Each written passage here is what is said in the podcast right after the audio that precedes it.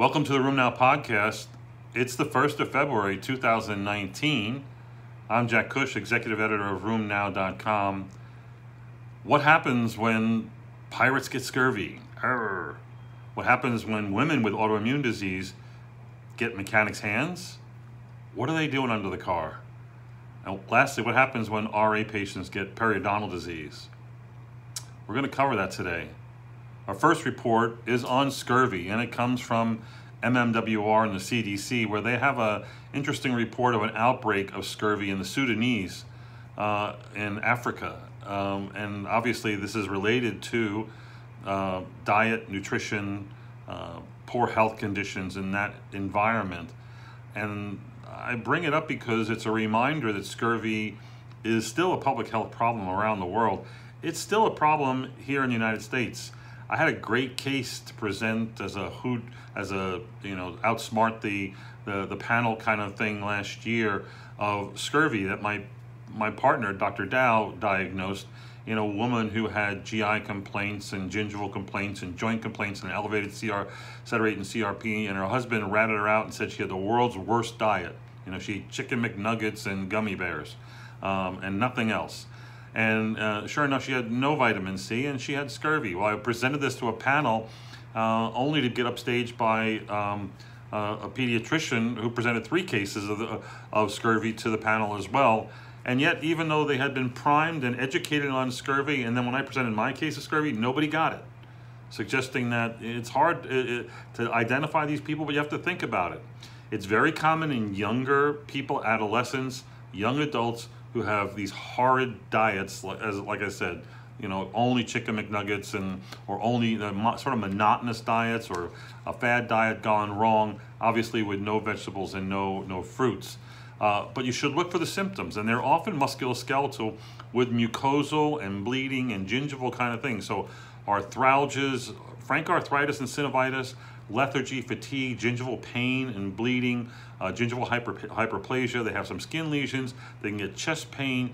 They can get purpura in their skin. They have poor wound healing. Um, they may have deep myalgic and bone kinds of pain, and they can even have elevated sed rates and CRPs. So you should look for these. They're not that uncommon. Scurvy, yes, in your backyard. So an interesting study looked at 576 uh, patients with autoimmune disease uh, and try to identify the frequency of mechanics hands. Now, mechanics hands, as you know, is sort of a roughened, scaly, hyperkeratotic um, um, digital lesion that has been linked mostly with the antisynthetase, antisynthetase syndrome and, and uh, the, the inflammatory myopathies. However, in this particular cohort, uh, almost 600 patients, 17% of patients had mechanics hands. They were mostly seen in, guess what? Wrong. MCTD, 50% of patients came from MCTD, 35% came from dermatomyositis, 15% came from uh, primary systemic sclerosis, 15% from undifferentiated, undifferentiated disease, and 14% from Sjogren's. None with lupus had MC had these mechanic hands. So that means UCTD and MCTD. I like UCTD as a diagnosis instead of MCTD. MCTD, I think, is a diagnosis on its way to something else unified by an RNP antibody. So that makes up two thirds of patients with mechanics hands. So these mechanic hands patients, they were very, very likely to have abnormal uh, nail fold capillaroscopy. Uh, they were more likely to have Raynaud's. they were more likely to be Jo1 positive, and again, as I said, abnormal capillaroscopy. So um, it's interesting to note that the range there is different than what you might have normally have been taught being related to dermatomyositis, polymyositis. A UK uh, cohort study looked at patients with hemochromatosis, specifically the ones who had uh, HFE gene rearrangement testings, looking for the C2, C29A2Y um, uh, mutation. They found that when were, uh, patients were homozygous for that mutation, uh, and you looked at men with that, the odds of actually having a hemochromatosis went up like 411 fold, the odds ratio 411. Patients with that rearrangement and who are homozygous were likely to have not just hemochromatosis, but liver disease, uh, RA, osteoarthritis, and diabetes, a two to three to four-fold uh, increased risk of those. So the purpose of the study was to look at if you have the gene and, and, and you're thought to have hemochromatosis, what other diseases co-associate with this, and RA, diabetes, OA, and obviously the liver disease. The um, much more common, of course, was the those who had these heterozygous mutations uh, for the HFE gene, and they were way more common, but they were also less likely to be symptomatic, and actually they had very modest amounts of morbidity, which was very different than the than those who were homozygous. Uh, um, interest, an interesting study looks at the association between periodontal disease and rheumatoid arthritis. Now, we've heard this story before. I'll just give you some numbers 187 RA patients, 157 without RA or inflammatory disease. When periodontitis, was present, the adjusted odds ratio of having um, um, periodontal disease, if you had RA, was 20 fold higher. The presence of periodontal disease, in, inflammation and what looks like infection, but it's really just inflammation, also is significantly associated with RA disease activity. What I'm looking to see, and I haven't yet found, is show me someone who treats the periodontal disease and their RA gets better. Or show me someone who treats the RA and their periodontal disease goes away.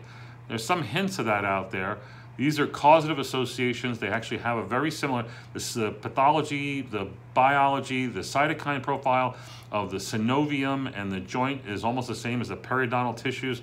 Uh, and is this a microbiome issue or uh, is there truly a, a good link here? We need some more cause and effect studies, I think. A study of almost 750,000 patients uh, in southern Sweden shows that almost a quarter of, of the osteoarthritis patients in southern Sweden are using opioids. Uh, and it's basically twofold higher than those who don't have hip or knee osteoarthritis, suggesting that even outside the United States, this is a big issue. Um, and the question is, do they need it? We do know there are plenty of studies that show that opioids are no better than simple analgesics like acetaminophen or even uh, low dose Tylenol. And then other studies, not, not related to opioids, but showing that turmeric is as good as as as uh, ibuprofen in managing uh, osteoarthritis, suggesting that um, sometimes the frustration of managing those patients, especially near the end, uh, is riddled with the use of opioids, which um, comes with a new risk and a higher risk of things that you may not want to exhibit, uh, uh, put upon your patients. Um, an interesting study of 100 kids with Takayasu's finds that there's a 3% mortality in the first year of that disease. It's low, but it's not uh, un totally unnoticeable. There is a 50% chance of significant morbidity in the first five years. So these patients can be sick, they can be hard to manage. The, in in their, their cohort, kids, of course, 14 years of age was the mean age, uh, three quarters of them were, were, were females. Uh, things that to look for, hypertension, uh, blood pressure discrepancy between the limbs, bruits in 50%, hypertension 70%, pulse deficits in 38%, the uh, artery involvement that was found in the kids, renal arteries in two thirds, aorta in 43%, subclavian 44%, carotid in 43%. That's the profile of the ugly but easy to treat Takayasu syndrome. You got to make the diagnosis though.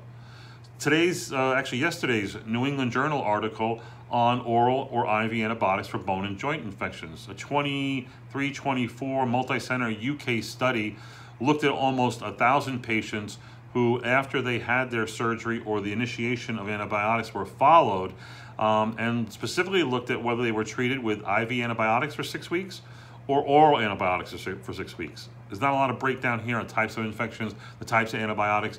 The basic, this is meant to be a non-inferiority study. And guess what? You're looking out at one year and the outcomes at one year.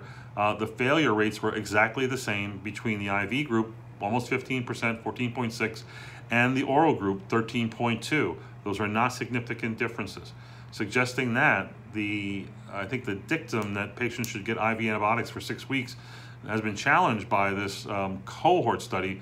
I do think we need more studies to be totally comfortable using uh, uh, oral antibiotic therapy as long-term therapy after a bone or joint infection. Um, there's an interesting article that we posted from MedPage today about the risk of inflammatory bowel disease in secukinumab patients. It's sort of a meta-analysis of their 7,300 patients with either psoriasis, psoriatic arthritis, or ankylosing spondylitis, showing that the event rate for IBD, IBD is uh, with secukinumab is basically about two per thousand um, and uh, 0.2 per 100 patient years, looking at almost 96,000 96, patient years of experience. As you know, the numbers tend to be a little bit lower there for psoriasis, tend to be a little bit higher for ankylosing spondylitis. These are very rare events. There are a few cases in which patients had pre-existing uh, inflammatory bowel disease who received the IL-17 inhibitor and did have some flares. But again, I don't, I mean, I ask patients if they have an inflammatory bowel disease, but I would not defray useful therapy because of an incredibly low risk. I mean, we give biologics all the time with an even higher risk of developing an SIE, a serious infectious event. So those are the real numbers, and you can find them on the website.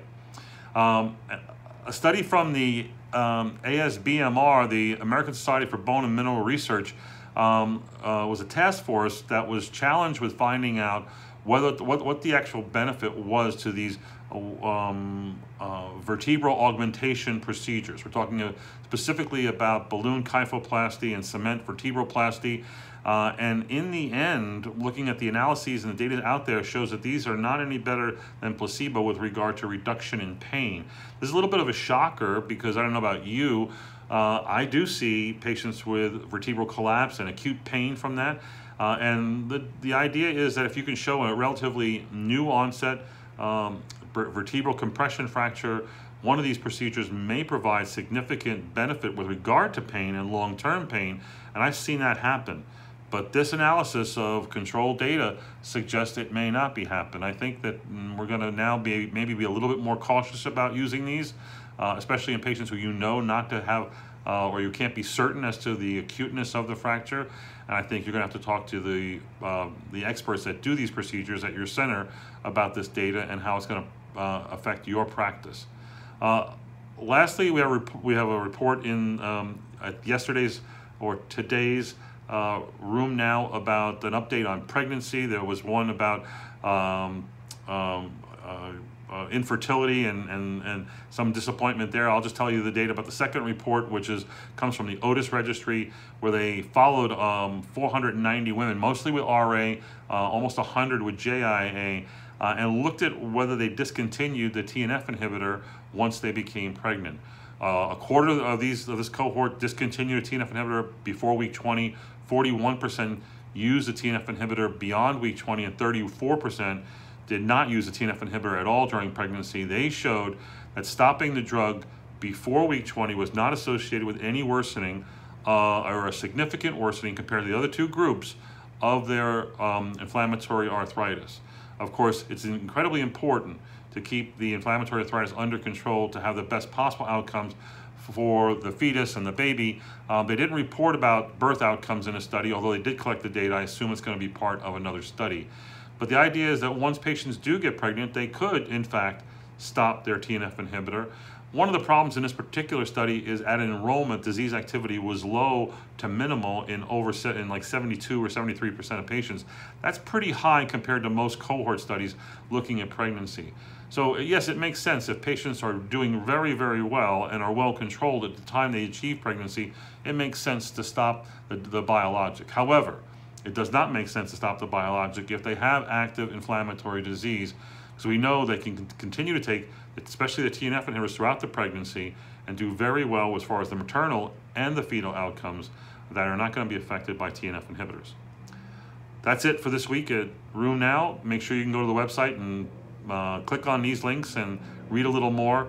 Uh, we'll see you next week on the RheumNow podcast. Tell your friends to sign up and give us a good ranking on iTunes.